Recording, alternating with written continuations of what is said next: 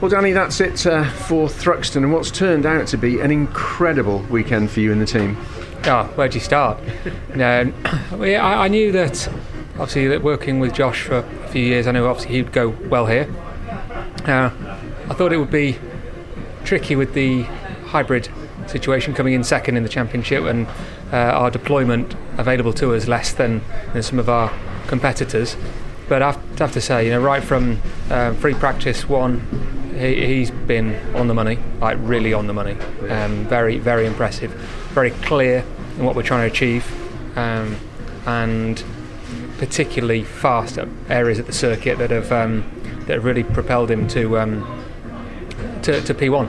And his, um, you know, when you think about both races, it didn't come easy either.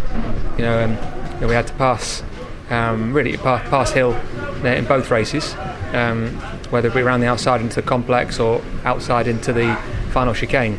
Um, and it was clean, tidy, uh, and uh, yeah, we, we leave here with, with a 23 point lead, I think, in the championship, which is, yeah. To be having the bragging rights at a third of the way through the season on the way to Oulton Park is a very nice place to be, isn't it? It is, and yeah, we're, we're excited. Um, however, you know, it's um, we're, we're, three rounds in, and you know, this is British touring cars. It changes very, very quickly with the with the amount of points on offer pre-races, you know, in the day. So, yeah, we I've installed into Josh and into the team that it's one race at a time, one round at a time. We tick a box, we move on.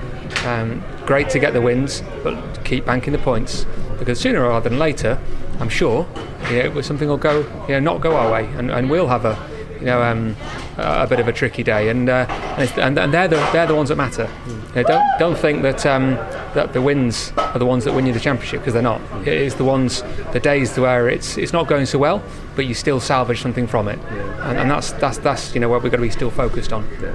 Jason had uh, a mercurial weekend. He had a couple of uh, decent outings. Then, obviously, uh, just what happened in the last race. But he he is still very positive and very optimistic.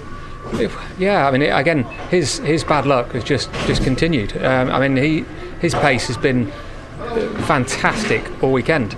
You know, he, he should have been in the top four in qualifying. He didn't do a third tyre run because we you know we thought that it was job done and slipped back. You know, in, in, in the last few minutes. Um, that was a that was a team mistake, and um, that won't happen again.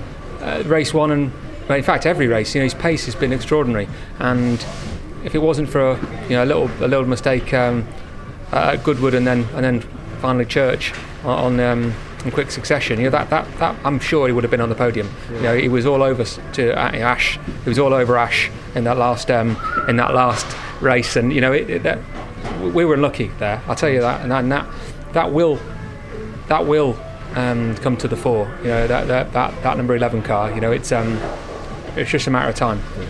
And finally, Jade, she remains positive constantly, whatever happens to her, whatever bad luck she has. But she had some bad luck this weekend.